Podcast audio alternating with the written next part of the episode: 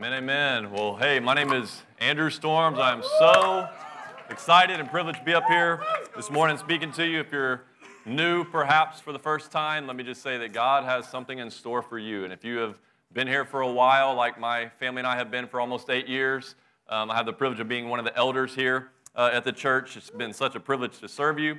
But I know that God has some things that He wants to share with us this morning as well. We're in the second week of a four week series that is titled Shadows of a Savior. And last week, Chris Pletcher, the uh, do it everything guy that we saw up here leading worship today, laid it out beautifully the life of King David and how he was promised the throne at a young age, but it took a process that God had to take him through for about 15 years from that place of promise to the actual palace. And it, it, I thought he did such a great job of showing that that paralleled the life of Jesus and that he too had to go through a process. It's astounding that in Hebrews it says that he had to learn some things through what he suffered. He had to learn to be obedient to the Father. You and I don't think that that was the case with him, but that's what Scripture says. And from that place, we see that David, yes, but also King Jesus, that they were not only warriors, but they were worshipers. And that's what the call was last week, is that we are to worship him in spirit and in truth. If you were here last week, you sensed that call to worship, and hopefully some things shifted in, in your mind. But as I thought about that and I, I, I heard Chris speak, I began to think, wow, this guy, like, he literally does. He does it all. Like, he's up here preaching. The next week, he's up here leading worship. And now he's over with the kids leading them worship. And I think I just want to dispel a myth. As great as Chris is, and he really does challenge me personally to, to walk deeper with Jesus, I think we have this misconception that people like him or people like me that get a microphone once a week, that somehow we have more access to Jesus. And that is total trash. That is not even partly true. I don't care if you're sitting on the back row or the front row. I want to show you today that what we have from Him comes, comes from a place of hunger that is inside of us. It's not a position, it's not a title. He didn't come to say, hey, you're a pastor or you're an elder. He came to say, you are a follower of me and you have access to me. If you will hunger and thirst for righteousness, it says that you will be filled. Can I get an amen on that this morning? Amen. So, this four week series, Tyler's going to do the next two weeks. He'll be back, and it's basically taking things in the Old Testament, these shadows, these types, and we're going to show you how it reveals who Jesus is in the present, in the now, even in the New Testament. And you'll see some characters. We had King David and some other ones coming up, but today I'm actually not going to discuss a person, but rather a thing. And I'm going to show how this shadow, this type in the Old Testament, reveals a unique aspect of Jesus that he wants us to see even here this morning. I do want to preface this by saying that I'm here to encourage us this morning, and I actually personally need this message more than anybody. You can take that one to the bank. So, really, I'm just going to preach to myself, and if you want to listen for a little bit, I think you could get some good things out of it this morning. I'm going to go a little bit backward, though. Instead of showing you the shadow and type and then paralleling it and showing you that it's actually Jesus, we're going to show Jesus first, and then we're going to rewind it and show what actually happened in the Old Testament, because I think we can learn better from that. Is everybody okay with that this morning? So we're going to pick it up. If you have your Bibles, turn to John chapter 6. We're going to begin reading in verse number 25, but as you're turning there, I'm going to kind of set the scene. At the beginning of John chapter 6, we find Jesus doing one of his most notable miracles. This crowd has come and they have gathered around him, and he nudges his disciples. He says, Hey, you see all these guys coming? What, what would it cost? What would it take for us to feed these guys? And they looked at each other and said, Lord, it would take half a year's wages just for every one person to get a single bite. He was kind of testing him, he was messing with them. And so he, they, they end up bringing him, you know, the, the fish and the loaves, and it talks about that Jesus has everybody sit down. And we know it's one of his most notable miracles that he, he takes what was given to them, he, he gives thanks to the Father, he breaks it apart, and it says that everybody eats as much as they want. It's like, hey, who wouldn't want to come to a free meal on a Saturday afternoon with Jesus speaking? These guys have come, and now he's fed the multitudes. And he ends up slipping away into the mountainside, it says, because he thinks the people are going to try to overtake him and say, hey, come be our king, like our physical king. And so he goes off, he, he, he escapes from the crowd, and the, the disciples end up going to the other side of the lake. And Jesus said, basically, I'll catch up with you in a little bit. Well, that night they're on the boats, and the storms come, the waves, they see this figure coming at them, and it's the story of Jesus walking on the water. And in this interpretation of it in John, it just says that he simply gets into the boat and immediately they're on the other side. Another notable miracle. Well, the, the crowd begins to wonder. It's, it's the, now the next day, and they're like, We saw one boat. and we never saw Jesus get in the boat. Where the heck did this guy go? And so all these boats start coming to shore, and they said, Well, maybe he's on the other side of the shore. You can read it for yourself in John 6. So that's what happens as we pick up this story is now these guys, this crowd that he has fed, is coming to him on the other side of the lake. And look what it says in verse 25. It says, When they found him on the other side of the lake, they asked him, Rabbi, when did you get here? And Jesus answered, Very truly I tell you, you're looking for me not because you saw the signs I performed, but because you ate the loaves and you had your fill. In other words, you're not really here to see me, you just want another free meal. But hey, who can fault them, right? Here's this guy, he hasn't gone to the cross yet. They don't really know who he is, but they're searching after something. But these like, hey, I didn't have to work for that. I just showed up and listened to this guy, and he fed me, and he calls them out on it very quickly. He says, That's the reason you're here. But he said, Do not work for food that spoils, but for food that endures to eternal life, which the Son of Man will give you. For on him God the Father has placed his seal of approval. In verse number 28, it says, Then they asked him, What must we do to do the works that God requires? And he answered, The work of God is this to believe in the one he has sent. Now, I believe there's a huge difference between believing something versus believing in something. If you believe something, you're basically just acknowledging that it happens or that it exists. But if you believe in something, that can actually change the course of your entire life. If you get behind a cause, it's something that drives you, that gives you that passion. That's what Jesus is saying is that you have to have this believing in me in order to do the work that God has sent. So in verse number 30, it said, So they asked him, What sign then will you give that we may see it and believe you? What will you do? They're questioning him, Well, how? Well, like, show us something.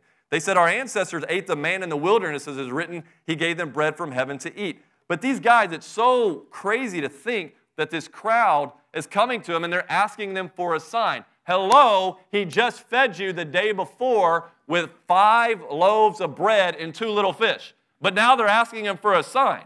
Like, did they not just see the sign? How did he get from this side of the lake to the other? Now, will Jesus give us a sign?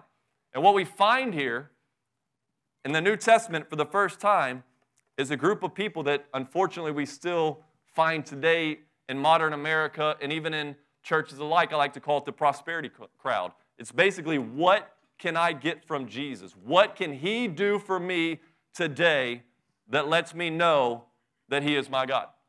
Could it be that they're searching after Him because of, hey, I can get a nicer, you know, nicer clothes, I can get a, a, a better car, a bigger house. Maybe you're not married, you're like, hey, I just want to come to Jesus. I just, I just need a spouse. Or maybe you're married and you're like, hey, I want kids. I think there's something that you can provide for me. And we come to him that way because we just want to see a sign from him. And this whole time he rebukes that. He said, You're not really here for the right reason. You're just trying to get something out of me. But he's okay with that. He holds them off for just a moment. But I would question are we marketing what he does, the physical bread, instead of seeing him as the actual bread of life? In verse number 32, Jesus said to them, Very truly I tell you, it is not Moses who has given you the bread from heaven, but it is my Father who gives you the true bread from heaven. For the bread of God is the bread that comes down from heaven and gives life to the world. This crowd knew the story of their ancestors and how they had gone through the wilderness and how Jesus had fed them the manna. So he approaches this subject. In verse 34, they say, Sir, always give us this bread. In verse 35, Jesus says, I am the bread of life. Like, hello, you've come to me. I alone am the bread of life. Whoever comes to me will never go hungry, and whoever believes in me will never be thirsty. Can we say amen to that this morning? That is the written word of God. In verse number 48, it says, I am the bread of life. He says, Your ancestors ate the manna in the wilderness, yet they died. But here is the bread that comes down from heaven, which anyone, anyone, doesn't say just people that attend Antioch Community Church, doesn't just say people that have followed me or eaten the bread. It says anyone may eat and not die. I am the living bread that came down from heaven. I love it that he is so able to speak in the present tense. I am the bread that came. Past tense. You and I can't do that. But a God that is eternal, that lives in eternity, he is able to say things in the present. He chooses to operate in time so he can look at us and say, I currently am that which came in the wilderness. He's showing us that he himself there is the manna. He said, This bread is my flesh, which I will give for the life of the world. He's speaking of the crucifixion there. So, what I want to look at this morning, just briefly, we won't take much time, is we see Jesus proclaiming himself accurately as the bread of life. So, what we're going to do to rewind is we're going to look at what these people were talking about that he was the manna in the wilderness. So, we're going to rewind and look at the manna and see and now approach it understanding that he is the manna that we're going to discuss from the book of Exodus. So, as we turn to Exodus chapter 16, I want you to see this with fresh eyes. I don't want you to think, hey, we're talking about this physical manna, but we're actually going to look at the manna as who Jesus actually is in the Old Testament. It's a representation, it's a type of what was going to come. If you're new to the Bible or to Christianity, I'm going to give a brief overview. You have the chosen people of God, the children of Israel. They have been in bondage for over 400 years. They've been in captivity to Egypt, and Pharaoh is the leader. And we know this character named Moses that God sends him, and he says, Hey, let my uh, people come out of Egypt. And so he meets with Pharaoh and they talk, and there's these 10 plagues that come out. And long story short, the children of Israel are set free from captivity and they're going out into the wilderness. They come up against the Red Sea. They're in this dilemma. The Lord says, Hey, Moses, stretch out your staff. The Red Sea parts. They walk across on dry ground. Now they're on the other side and, like, hey, we're thirsty. They come to these waters that were bitter. Now it's clean. They're drinking. But now we're on about day three or four, and these guys come to them and say, Hey, you brought us into the wilderness, and there ain't nothing to eat out here. They said, We back in Egypt, yeah, we were slaves, but man, we sat around those pots of meat every night and we had our full fill. What are you going to do to feed us out here in the wilderness? So Moses hears this grumbling, he hears this complaining, and he, he beseeches the Lord. And so the Lord answers him in verse number four of Exodus 16. It says, The Lord said to Moses, I will rain down bread from heaven for you. The people are to go out each day and gather enough for that day. In this way, I will test them and see whether they will follow my instructions. Again, we're not just looking at the physical bread, we see that He alone is the bread of life. So when we see the word manna, when we see that, we're paralleling that into the life of who Jesus is. We pick up the story in verse number 13. It says, That evening, quail came and covered the camp, and in the morning there was a layer of dew around the ground. When the dew was gone, thin flakes like frost on the ground appeared on the desert floor. When the Israelites saw it, they said to each other, What is it? For they did not know what it was. Moses said to them, It is the bread the Lord has given you to eat. This is what the Lord has commanded. Everyone is to gather as much as they need. I want to pause right there for a moment. The same call still exists for us today when it comes to the bread of life. Everyone is to gather as much as they need. He puts zero limitations on himself. You know who ends up limiting it? Is us, because we're not hungry. So, my question to us this morning is Have you had enough of your fill? Is it just a little bit too much for you? Is it okay for you just to have a little bit? And he approaches that in verse number 17. It said, The Israelites did as they were told. It said, Some gathered much, and some gathered what? Little. You know whose choice that was? That was theirs. He didn't say, hey, Moses, just go distribute to all the people. Just, just take it to them and just, you know, give them a little bit here and a little bit there. But he said, you take whatever you need. The call stands today from Jesus. He says, hey, you can take a little and you can be satisfied with that, or you can bring a lot, or you can take a lot. It's whatever you want. I am more than enough to satisfy that. Picking it up in verse number 19, then Moses said to them, No one is to keep any of it until morning, meaning that you can't take it over into the next day. Verse number 20, however, some of them paid no attention to Moses. They kept part of it until morning, but it was full of maggots and it began to smell. So Moses was angry with them. Each morning, everyone gathered as much as they needed, and when the sun grew hot, it melted away. We know from verse number 31, it says that the people of Israel called the bread manna. So, what is it that we can learn from the manna today that will increase our understanding of Jesus. Just four simple things I want to walk through for the next few moments, and then we'll be done. The first point, what we can learn from manna, is that the manna satisfied everyone. As we mentioned a moment ago, there was always enough manna. You have to understand that for 40 years in the wilderness, as things were going well, as things were going bad, whatever the case was, that every single morning the manna was there and it satisfied everyone. If I tried to take you all out to eat today, I don't have enough money. There ain't no way. I don't think there's anyone in here that could take us all out to eat. So we have this picture, like, I, I don't think he's really enough, but we take that into our spiritual lives is like, well, Chris Pletcher can have a lot of Jesus because he, he sings well and he preaches pretty good, but I don't think I can do that because I don't get up here and preach or I don't, you know, spend enough time with him.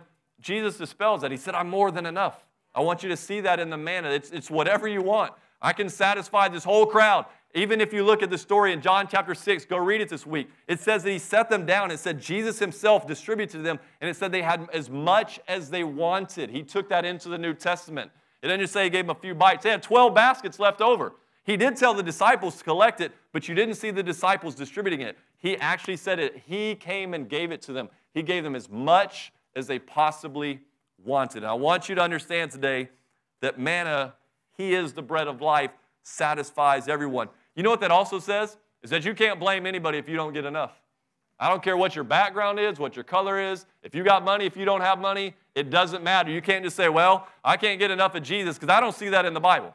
It doesn't say that, hey, dads, get up out of your tent, you Israelites, and I want you to go gather for your families. It doesn't say that. It says each is to get as much as they need. So if you're sitting on the sideline and say, hey, nobody's feeding me, welcome to the club. It says you got to get up and get it for yourself. That means that you've got to get up each morning and you have to spend time with Him, not from a place of religiosity, but from a place of hunger that says, I need more of Him in my life. I can't make it without Him today. Well, my pastor didn't preach good. So what? He's not the law. You come in to see Jesus each every morning and you get from him as much as you want. You want to spend five minutes? Knock yourself out. You want to go for an hour? You do what you do, but don't blame your lack of him on anybody else. That is complete trash. It's not scriptural. You come and get what you want from him. I told you, I'm talking to myself. You're just listening.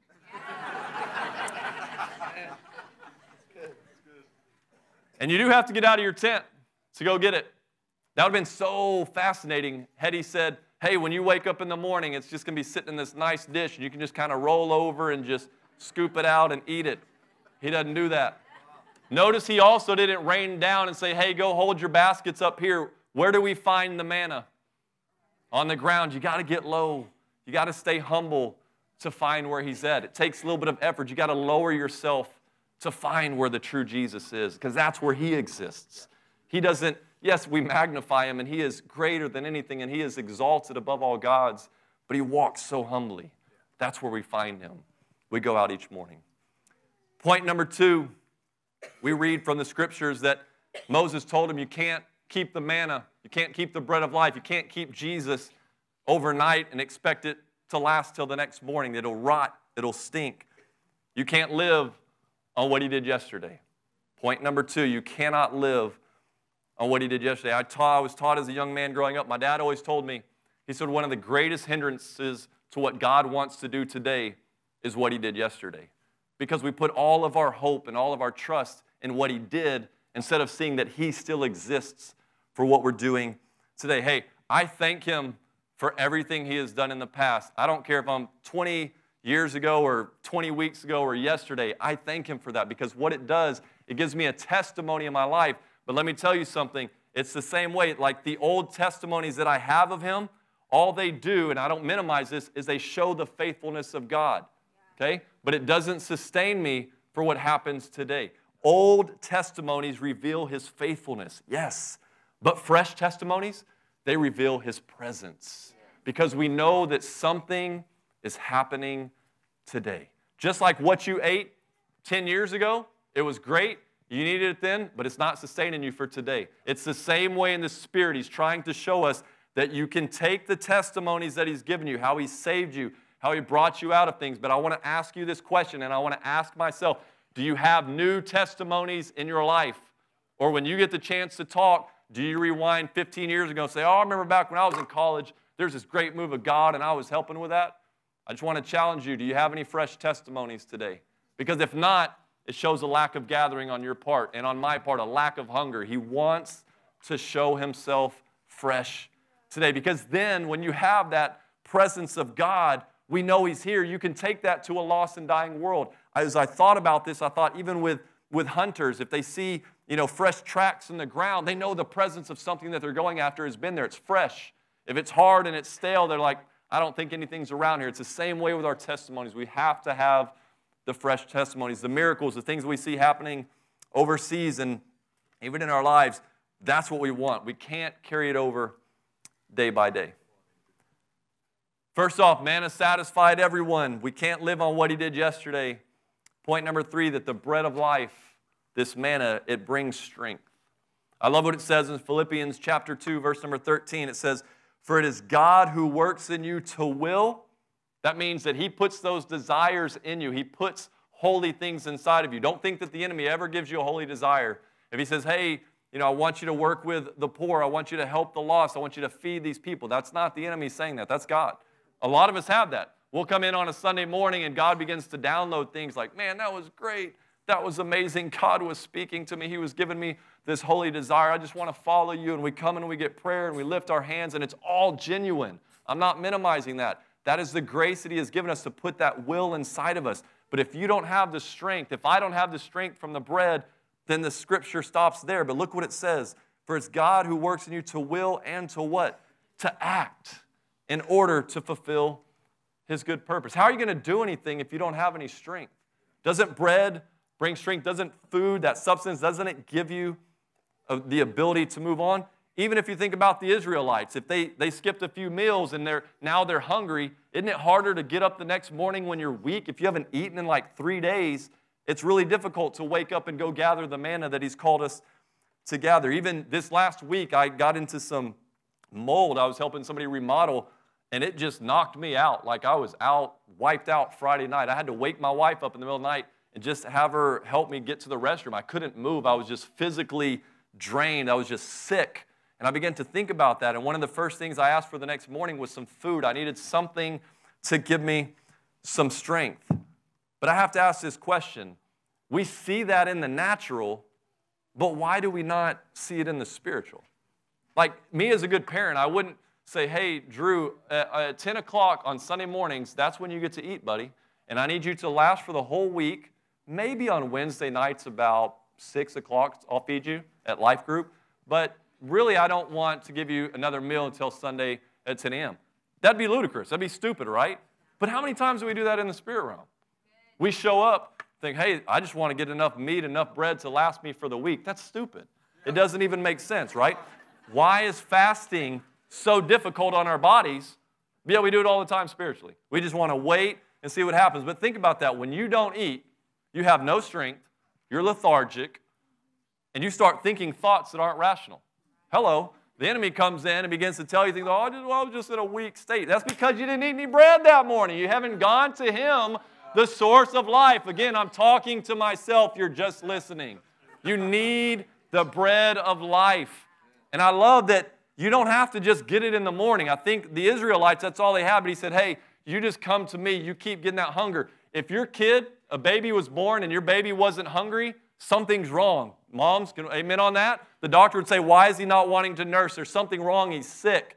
But in the spirit realm, it's like, oh, I'm good. No, you're not. You're sick. You need a hunger. I need a hunger for him in order to sustain ourselves. Anybody agree with me on that this morning? You have to have food to last. And that's what the manna did. There were wars that they had to fight, battles there in the Old Testament. It didn't matter what happened, however good or bad things were going, as we said, he always provided the manna every single day. And then, lastly, point number four, because my brain is wired so strange, I love that God gave it to me. I ask weird questions. So I asked the Lord, what happens if they didn't like the manna? They said it tasted like wafers and honey. Doesn't that get kind of old after 40 years? What if they didn't like it? Doesn't fit my taste. Well, my question is this if you don't like the way it tastes, what else are you going to eat? Not a whole lot else to choose from, right? But as we fast forward and we look at the New Testament or if we look at our lives, if you don't really like this Jesus, well, he's okay. I like him on Sundays. Well, let me tell you something. You're still going to eat. My question is, what are you eating? We asked our life group that last week. What are we eating? What are we chewing on? Because you're going to put something inside of yourself. Is it social media? Is it turning on the TV?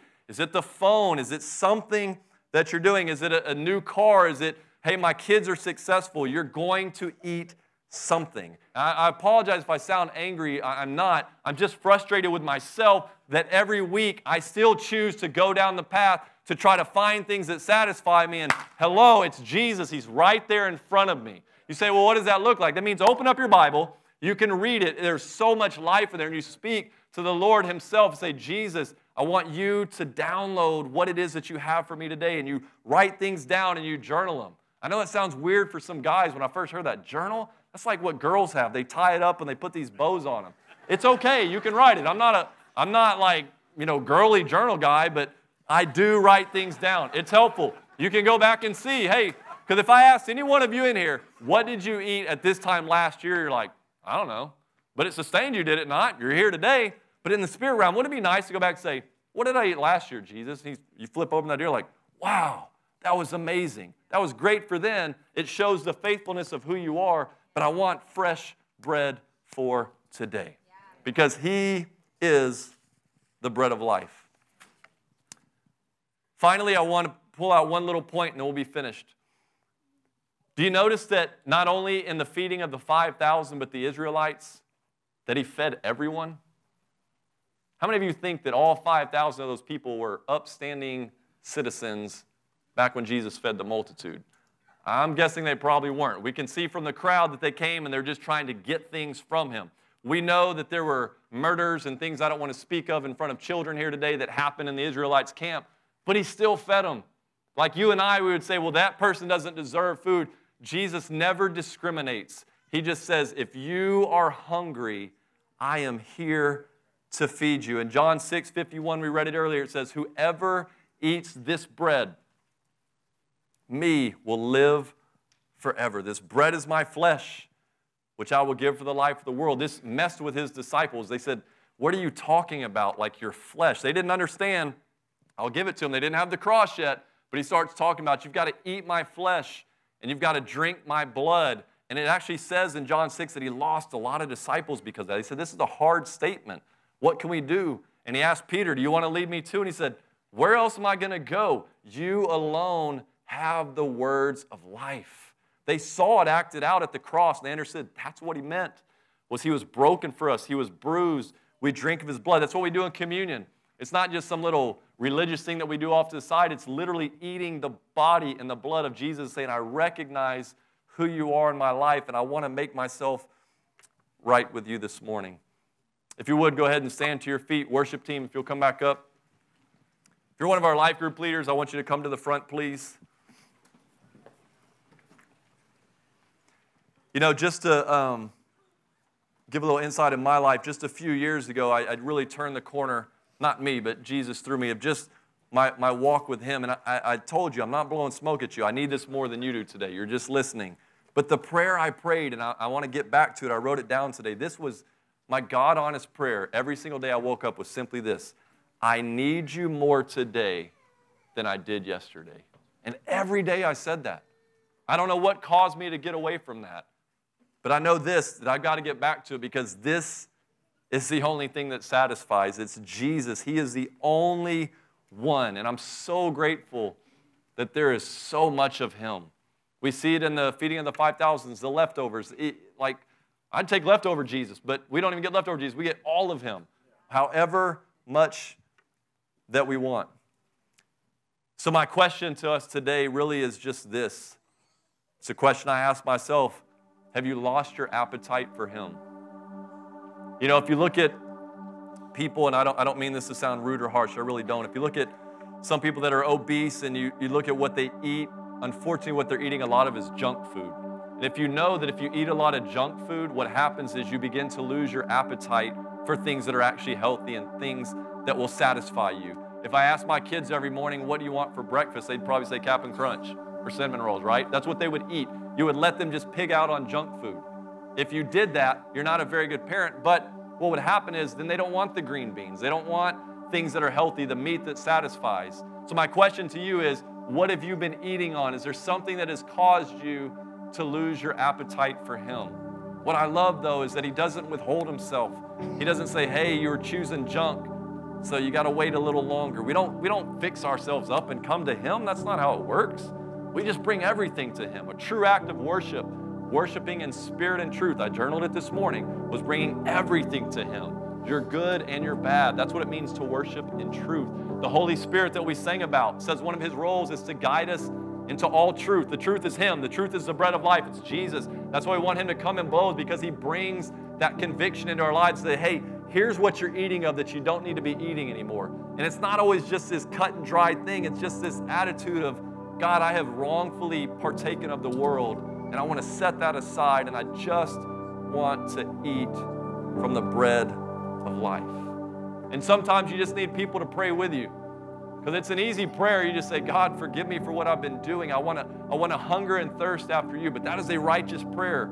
Your prayer today, my prayer today is, I'm not hungry, but help me be hungry. He answers that prayer. That's what he does. If you don't have enough strength, if you've got to crawl up here in the spirit realm and just say, I'm not even hungry. I just feel like, ugh.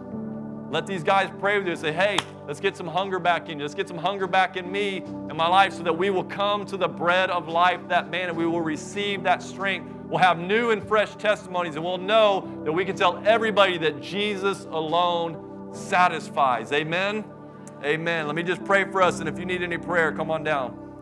Jesus, I'm so grateful that you are the bread of life. I'm thankful that there's no other thing that satisfies but you alone. Lord, I love what King David said in Psalm 34. He said, Taste and see that the Lord is good. We want to taste you, we want to have an appetite for you. Lord, you said it in your word in Psalm 81. You said, I am the Lord your God who brought you up out of Egypt. Open your mouth wide and I will fill it. Lord, we open our mouths today and we say, Fill us with your presence. Fill us with that bread, with that manna that satisfies. We repent for trying to fill our lives with junk, with media, with relationships, with people, and without coming to the bread of life. We choose today in the Spirit to get up out of our tent, to wake up, to get low, and to take everything we want from you because we, out of relationship, we receive the bread of life. We love you and we bless you. Thank you for being the bread of life, Jesus. Amen.